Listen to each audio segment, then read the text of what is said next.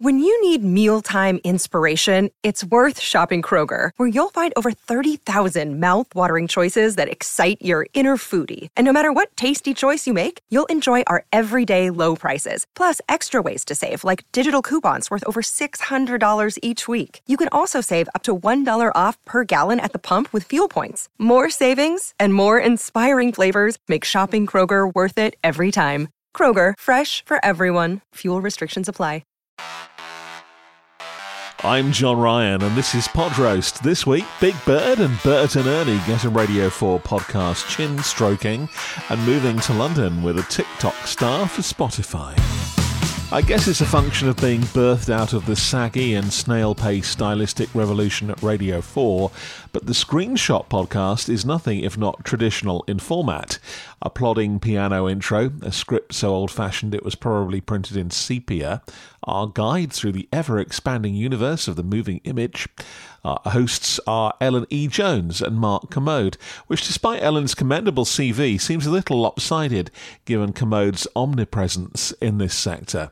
They also have about as much chemistry as Mince and Angel Delight.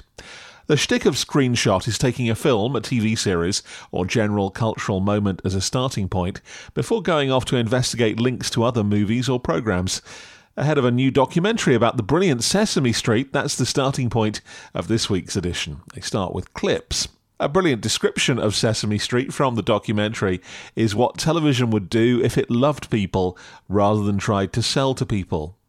But then the podcast commits the cardinal sin of fading up mid phrase. The iconic, I know that's overused in 2022, but totally deserved in this example, iconic Sesame Street theme tune Sunny Day, composed by Joe Raposo. Then into some read out wiki style Sesame Street facts before a little bit of sub 5 live waffle shop between our presenters about their memories of the show. It's nice enough, if a little lightweight, but is cut rather sharply into more Kermode script, into an interview with the director of the Sesame Street doc. This is good if already well trod. The multicultural, the urban street, all those beats of Sesame Street's creation, which were extraordinarily groundbreaking in 1969.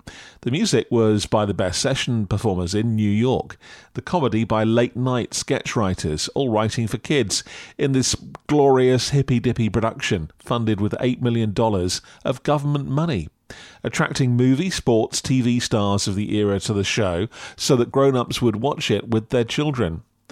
They cut off the theme tune again, and Kermit's It's Not Easy Being Green.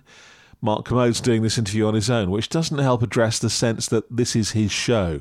It also does that Radio 4 thing of mixing the actuality much lower than the interview. Then you get the not so much a handbrake turn as 12 Donuts in the car park as the focus moves to Play School. Now, I love Play School as much as any 70s child, but Brian Cant, a house with a door, can't match. Come and play. Everything's a okay. There's an interview with Floella Benjamin, and she's as great as ever remembering Play School, even if it's a little clip show in style. But the comparison of that with Sesame Street seems a bit of a stretch. Mark's on the Floella interview too. We've not heard from Ellen for ages, which is a shame, as she's really good when she does eventually reappear for a chat about Sesame Street and its higher aim even if that's a four minute chat that's maybe a minute or two too long. It's a noble aim, in fact, that comes with public service broadcasting, says Kermode. Timely, perhaps, at the moment. Ellen's daughter makes an appearance too, which is a nice bit of treatment, watching a Russian YouTuber to make the point of how we've all moved on since Hamble and the Cookie Monster but we also go back in time to the earliest tie ins between silent film and kids' merchandising. That's a conversation with another film expert, helmed this time by Ellen.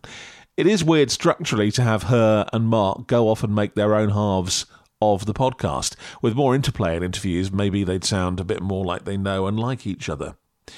We finished with one of those weird little series within a series that that word again, traditional Radio 4 likes. Viewing note, a brief review of something else by a guest. This time it's Cerys Matthews on Netflix's Shtisel. It's only a few minutes and feels strangely detached from the rest of the show. Then we hit another very scripted sounding run out as the theme bubbles up underneath them, and soundtrack season one is done. There's even a hint of chemistry between Mark and Ellen by the end of the show. Like lots of stuff that comes out of the parent station, this is Curate's Eggy. A tick for Floella and Marilyn, the director of Street Gang. A cross for some of the flabby discourse between our hosts. A tick for Ellen and her kid broadening the subject of what children watch nowadays.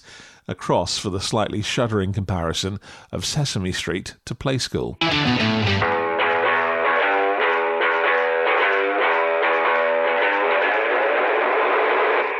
Now, the next one feels like shooting fish in a barrel. Olivia Neill is a 20 year old YouTuber from Belfast and a TikToker, is that a noun even, living in London. In her inner monologue podcast from Spotify Studios, she does the blindingly obvious chatting to her ready made audience and responding to their questions on Instagram thing. For example, what's your favourite place in London? Or what do you eat in London? Spoiler, it's Notting Hill and avocado with beans on toast, Pret and Deliveroo every day, apparently, except on the occasion she makes a creamy tomato pasta thing. Now, I can't work out whether she's for real or honestly whether this is a genuine piece of comedy slash performance art. You know that thing when people listen to a podcast at times one or times two speed? She's like that off the bat. The accent is 70% Northern Ireland, 30% Valley Girl, with all the cadence wars you're imagining that would give. Throw in even more thinking word likes into this stream of consciousness, and you're probably halfway to imagining what it actually sounds like. They stood her in front of a mic and said go, then pressed stop on the recorder 31 minutes later.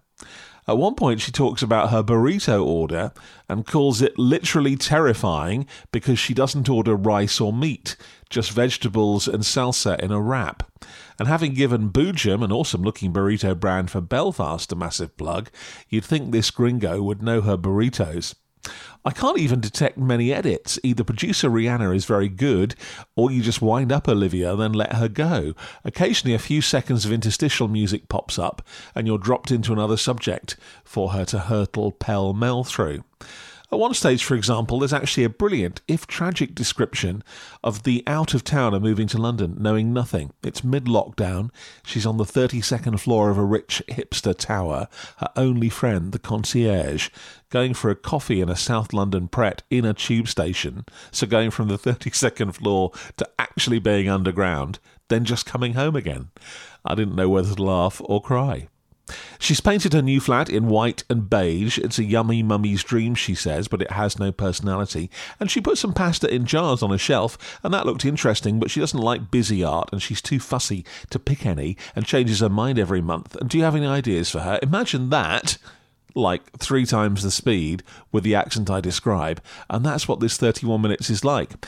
All the hoary old move to London cliches are here. She loves going vintage shopping in Shoreditch, but the prices are too expensive. It's 15 quid for a drink, whereas in Belfast she spends 30 quid for a whole night. There are flashes of brilliance here. Uh, she talks about a club that had to close over the summer because somebody died in it. She can do a techno room, but only for half an hour because it hurts her ears. She discovered drum and bass in London, but doesn't know how to dance to it. It's all refreshingly honest for sure, I think. It's either that, or if the credits came on and there was a list of 12 comedy writers, I don't think I'd be surprised. I'm John Ryan, weary eared and disappointed for Pod Roast. This week with screenshot from BBC Radio 4 for BBC Sounds and inner monologue with Olivia Neill from Spotify Studios. I listen to these, so you don't have to.